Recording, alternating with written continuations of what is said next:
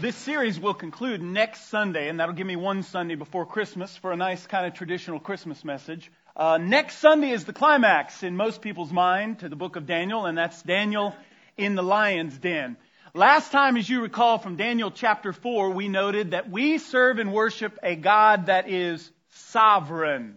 Remember, that's not a word that we throw around very often. It's certainly not a word used in casual conversation. But the Bible teaches that God is sovereign. That means He is in control of everything. He is all powerful. He is completely, completely omniscient. There's nothing He doesn't know, for instance. God is sovereign. You need to remember that because from Daniel chapter 4, God demonstrated His sovereignty over King Nebuchadnezzar and the kingdoms of this world. Understanding that God is sovereign is basically the foundation for everything else we try to build onto our faith walk. If you take away the idea that God is sovereign, then why in the world would I or anyone else try to convince you to surrender to Him? I mean, if God's ways are not sovereign, if God is not all knowing, if God is not all powerful, then why in the world would I try and convince you to serve Him? If God is not sovereign, then what makes His plan for marriage any better than my plan for marriage?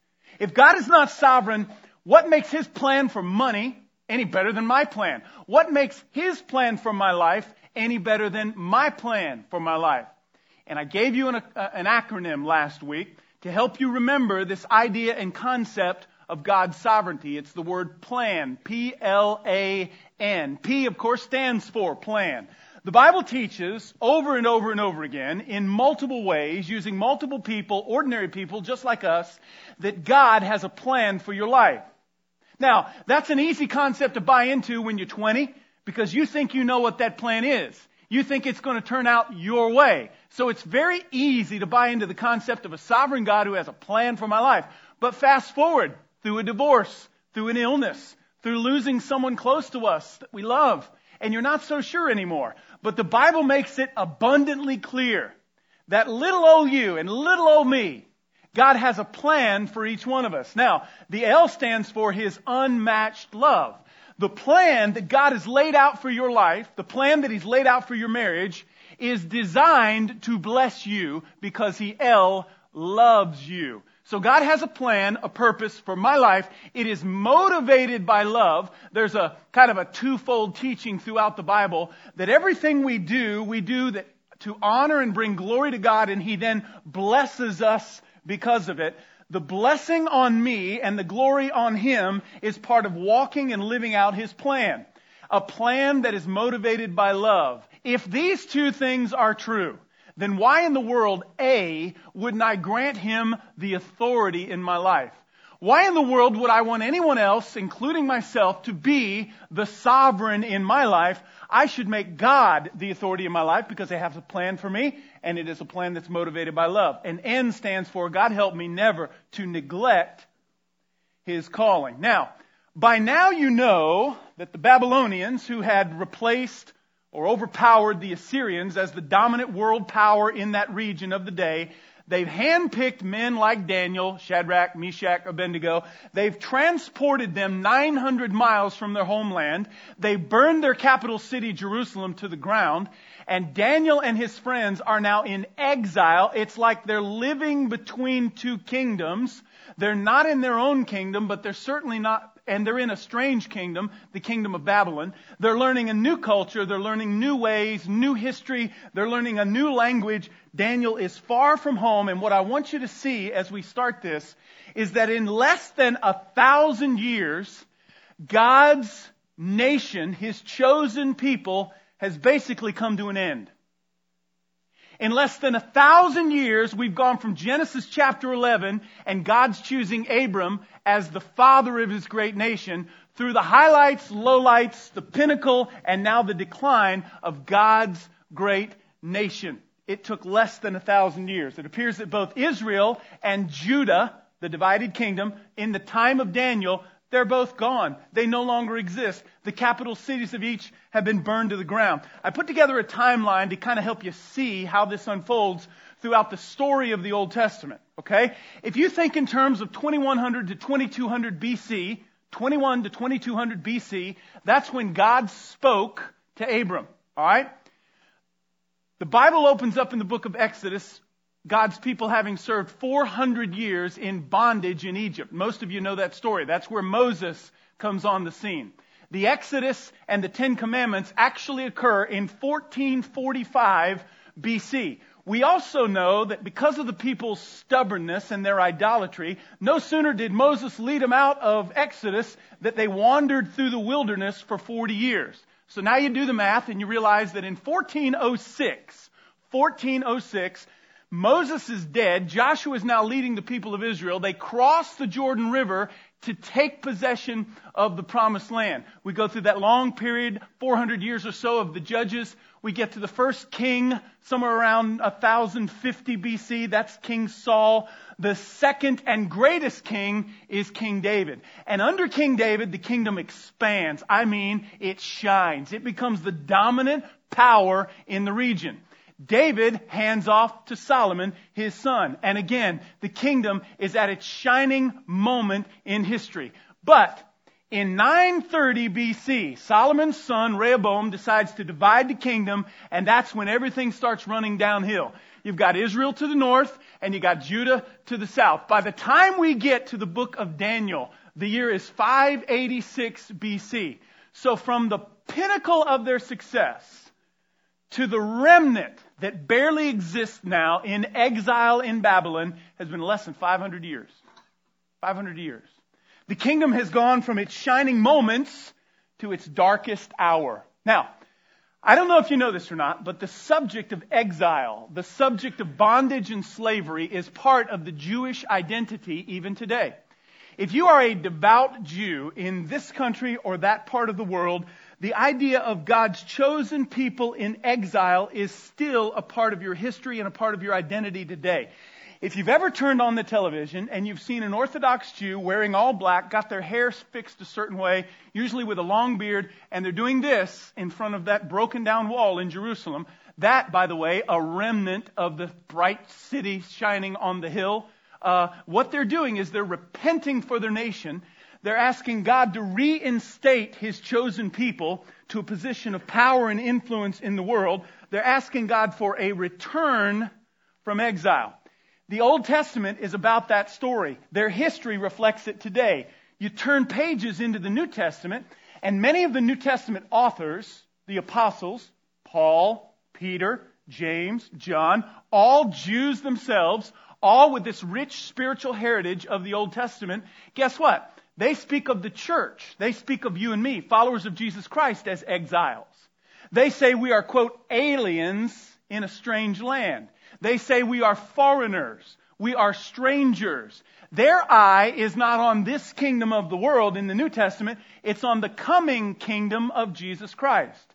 The idea and subject of exile is all throughout the pages of the scripture. Now, there's some background for you. Let's change gears and get into this today. Today, very simply, is a message on the subject of character. Today is a message on the subject of character. Now, I've got to be honest with you. I don't know the last time I delivered a message on the subject or the topic that we'll address today. When living between two kingdoms, we're not a part of this kingdom or this world, but we're not yet in the kingdom of heaven. We're exiled between the two. Character matters. Character counts. Character is significant. Character could be the difference between success and failure in your personal faith walk. The Bible teaches that character is certainly a key to unlocking the blessings of God. And Daniel, especially in chapter 6, is a premier example of steadfast, faithful character. Now, we were introduced to Daniel in chapter 1. In chapter 1, Daniel is like 14 years old. He's been plucked from his homeland, transported 900 miles to Babylon, the Babylonian capital, and there he is. As a teenager, Daniel was growing into a man of character. Remember in chapter 1, he stood for a private, personal conviction. There he is, being faithful to God in chapter 1.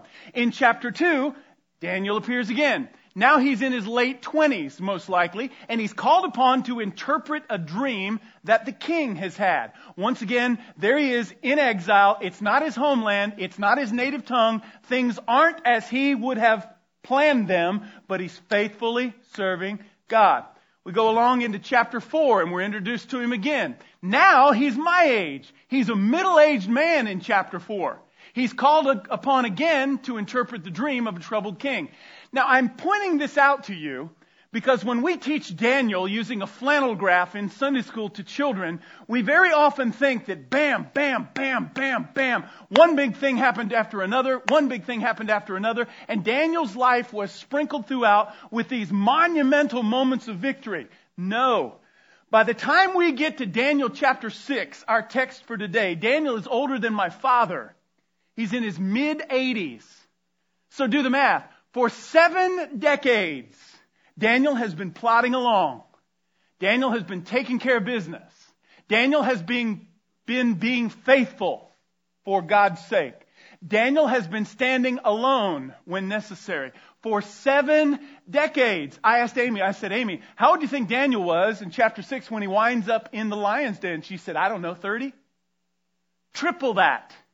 He's about 85 or 86. He's lived his entire life in exile. It's all he knows. But Daniel and his story proves him to be a great man of character. One of my favorite authors, been around a long time, is named Max Lucado. Max Lucado tells the story of an extraordinary professional baseball pitcher who performed almost no extraordinary feats. Uh, this man was a veteran of Major League Baseball for 21 seasons. And in only one of those did he actually win as a pitcher more than 20 games. This man never pitched a no-hitter. He never threw a perfect game. In only one season of 21 years in the big leagues did he receive any league recognition at all, and that was in 1986 when he, or excuse me, 1980 when he led with the lowest ERA of 2, 2.221. Uh, his name is Don Sutton. You probably know that name if you're a fan of baseball. And in 1986, he rubbed shoulders with the true legends of baseball because Don Sutton became only the 30th man in history to win 300 games. In 1998, he was enshrined in Major League Baseball's Hall of Fame, not for doing anything out of the ordinary, but for outlasting many of his contemporaries. Here's what Don looks like. That's how I remember him when I was a kid not because it's black and white. That's just the best picture I could find. He was a Dodger, and my favorite team was Johnny Bench and the Cincinnati Reds, with Joe Morgan at second and Pete Rose at third, Don Gullett on the mound, George Foster in left field, and every time we faced our division rivals, the Dodgers, Don Sutton would beat us. Here's how you know him today, probably. See him, he's second from the left there. See that patented trademark curly Q haircut there? Okay? He's an announcer for the Braves on both TV, television, and radio. Reading from Max Lucado about Mr. Sutton, he writes, his own analysis, being Don's own analysis of his success, is worth your noting. I'm a grinder. I'm a mechanic. I never considered myself flamboyant or exceptional, but all my life I've found a way to get the job done and get the job done he did. In 1986, Inside Sports Magazine called him the quote, family sedan of baseball's men on the mound. He certainly boasted none of the Ferrari style of the last 30 game winners, who rose to stardom but then faded quickly. He boasted none of the Mercedes-Benz sparkle of a Sandy Koufax or the likes, but after their types were parked in museums or taken to the junkyard, Don Sutton was still on the mound getting the job done. There are many Ferraris, Mercedes, Porsches in the Bible. People like Paul, David, Moses, and others who speed across the pages of the Bible, accomplishing great things for the glory of God. But Daniel is not one of them. Daniel is like the trusty family sedan. Now, over that 70 year period, I just want to remind you of a couple things. Daniel has not made a big splash in Babylon. Now, he has been continually promoted in the ranks of government. He's finally arriving, as you'll see in a moment, to the position of what we would call prime minister. He's like second man in charge under the king. But the Jews, his people, are still in captivity. There's been no mass revival in Babylon because of Daniel's impact or his influence. Some of the kings have changed their hearts and minds. Nebuchadnezzar came to faith. And you'll see in a moment, Darius comes to faith at the end of chapter 6. However, none of the people had. I mean, they were still as vile, adulterous, they were still as murderous, cruel, and immoral as they had ever been.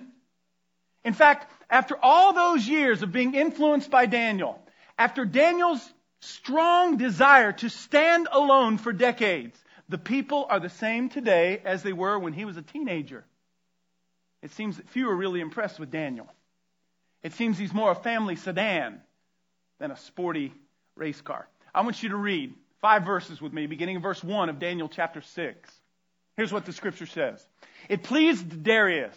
Now, we've gone from Nebuchadnezzar, the Babylonian king, to his son, Belshazzar, Nebuchadnezzar's son, who incidentally got murdered. Now, the Babylonians are no longer the, the dominant power in the region. The Medes and Persians are. And Darius, who is also called Cyrus in the Bible and in history, is now the man in charge. Here's what he does. He appointed 120 satraps. These are government representatives. It's like uh, the Secretary of State, um, the president's cabinet. They could represent King Darius anywhere in the kingdom. He presents 120 of them to rule throughout the kingdom with three administrators over them.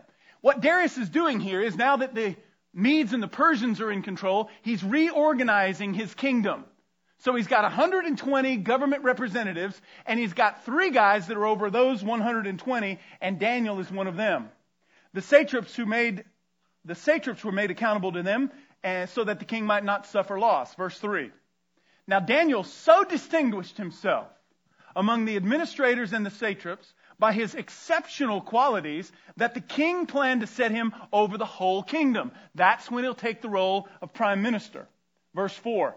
At this, the administrators and the satraps tried to find grounds for charges against Daniel in the conduct of his government affairs, but they were unable to do so. Now, watch the end of verse 4 because the whole message rides, rides on this description of this great man of character.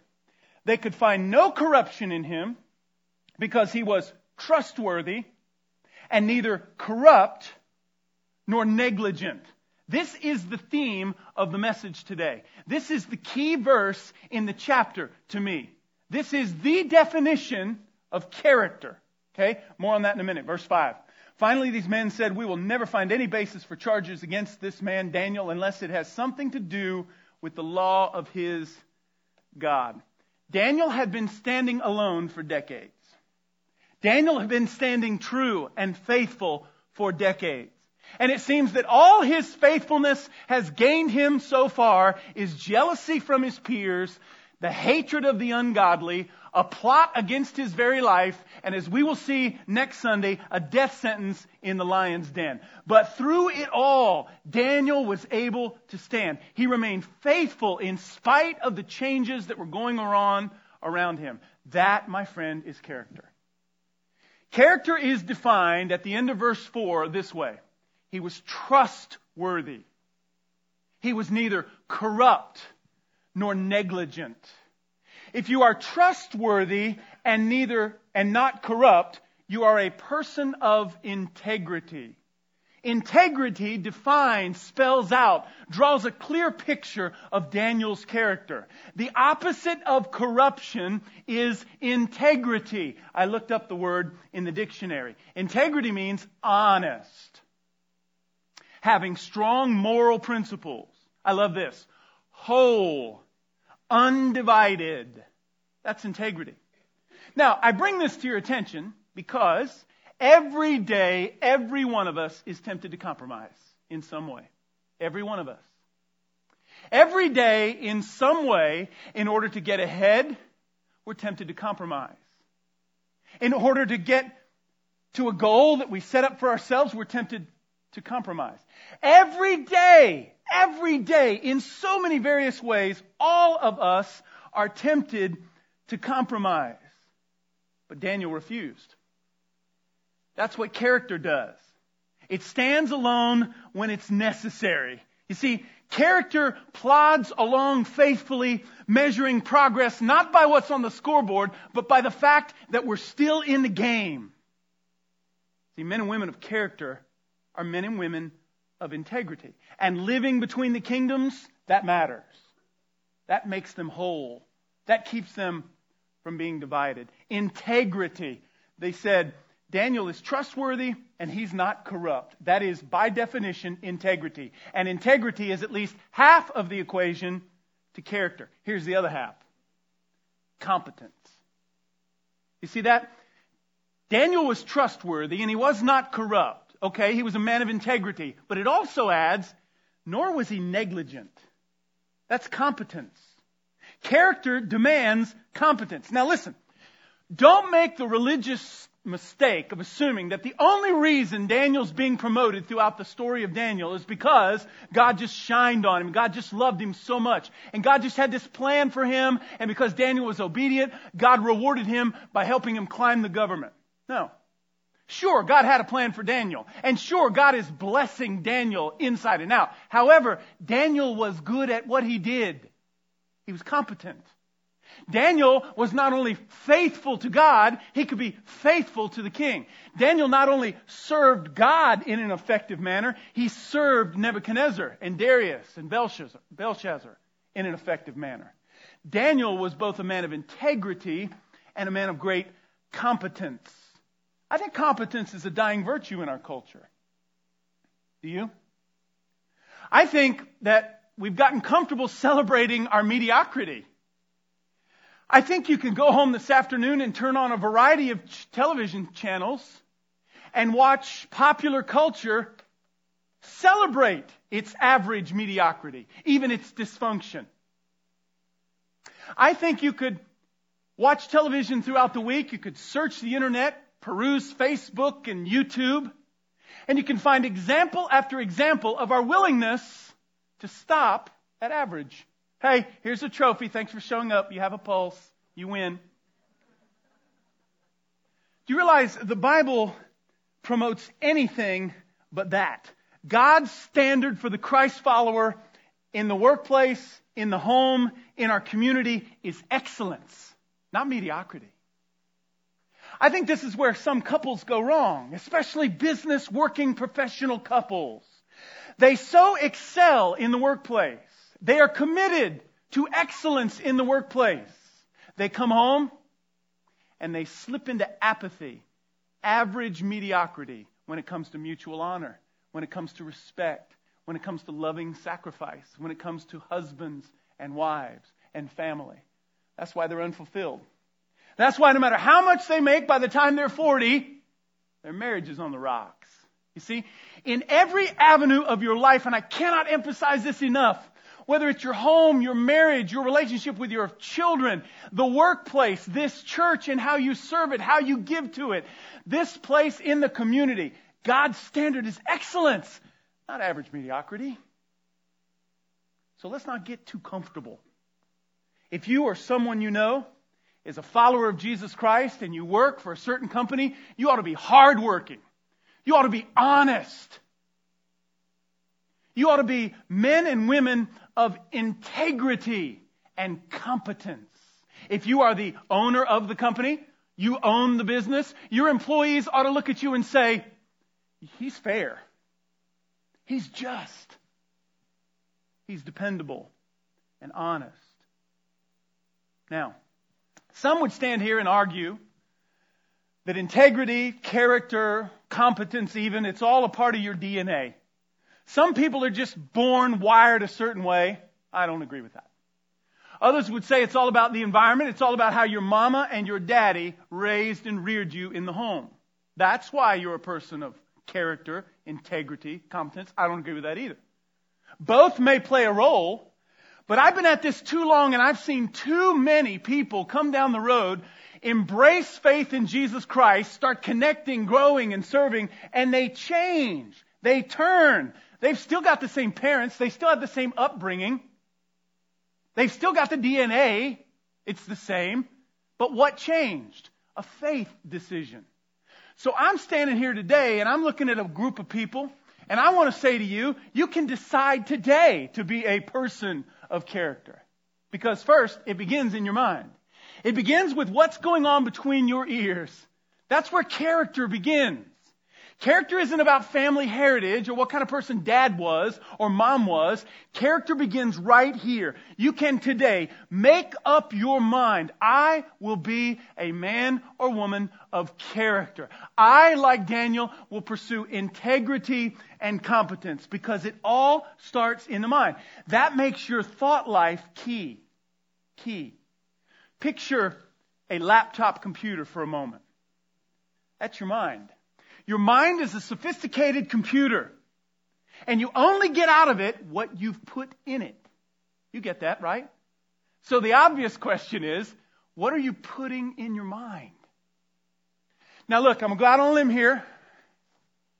I'm going to bet you that if 85 year old Daniel were with us today, he wouldn't go home this afternoon and spend hours on Facebook. I'm just pretty sure that isn't how he'd spend his Sunday afternoon. I'm pretty sure he wouldn't spend hours in front of Comedy Central this week or watching videos on YouTube. I'm pretty sure that his whole week wouldn't revolve around the television or the internet because Daniel knew character begins in your mind. And what you put in your mind is the only thing you'll have access to when you want to pull something out. So it begins there. That's mental. Now let's talk about the will, the volition. Number two, character demands self-discipline. Self-discipline. We have to remain steadfast and obedient if we're going to become men and women of character. That's why I love the paradigm of the New Testament, 1 John chapter 1 and verse 9. This is something I can get behind. Steadfast obedience. I'm not capable of that. That's why the paradigm is this. Try, fail, confess, try again. And it works every time. Try, fail, confess, try again. I can look back over my life and I can see seasons, months, or years where I wrestled with this sin. I tried, I failed, I confessed, I tried again. And one day I stopped wrestling with it. But then guess what? Here comes sin number two. What's behind door number two? And I tried and I failed and I confessed and I tried again. And one day I woke up and realized, man, I haven't struggled that in years. Self discipline is a necessity if you're to become a person of character. Here's my advice. Pick something small. Pick something small and start with that and build on it. Men, walk out of here and buy that men's book for $10 at the information table, read it, and come to men's group. Self discipline. Here's the last one. Character limits our immediate choices, but it multiplies our long term opportunities. Now, that's a lot of words. I tried to shrink it, but I just couldn't. Here's what we're talking about we're talking about saying no today in order to say yes tomorrow. We're talking about recognizing that a sacrifice today can produce a blessing tomorrow. Do you realize that lives that aren't all tangled up in sin are lives that have options? You realize that? That's why the author of Hebrews chapter 12 verses 1 and 2 says this. Let's lay aside these weights, these sins that so easily tangle us. And let's run with faith, perseverance, the race that God's marked out for us. Daniel's story contains profoundly basic principles. We teach them in Sunday school. In this five part series, I'm not speaking Hebrew. I'm not talking Greek. I'm not focusing on these dreams and trying to teach you to interpret these dreams. No. We're talking about things like standing when the going gets tough. We're talking about things like faithfulness. We're talking about things like the sovereignty of God and trusting in His plan. The story of Daniel contains profoundly basic principles that yield profoundly dynamic results. And you need to remember, your taking a stand will likely not become nearly as public as Daniel's taking a stand. But I would remind you, his didn't start out public. In chapter 1, Daniel made a simple, simple private decision based upon conscience about his diet, not to eat the king's meat. And God built upon that experience, that character, that integrity, and that competence into the man who will next Sunday stare down the den of lions. If you're here today and you're thinking seriously about taking this challenge, then I want you to remember just a couple of things and we'll quit. When you get up and you leave here today and you say, you know, that makes a lot of sense. And character is kind of one of those old fashioned words of nobility we threw around in the 50s, but I'm not so sure it's on the front burner of our lives today. I'm going to make it so. Here's what I want you to remember. Number one, it won't be easy and it won't come suddenly. You commit to character today, I will become a man or woman of character. You got to understand, it's going to take a long time. Daniel's story, though it unfolds in six chapters, took 70 years for him to walk out. It won't come easily and it won't come suddenly. Number two, you need to remember the number one problem is going to be consistency. You're going to have good days and bad days. You're going to have good months and bad months. You're going to have good years and bad years. But you've got to get up every time and you got to try again. And number three, remember, if you don't start now, you probably never will. If you don't commit today to character, you probably never will. It's just that important. And Daniel's story bears it out. Would you pray with me?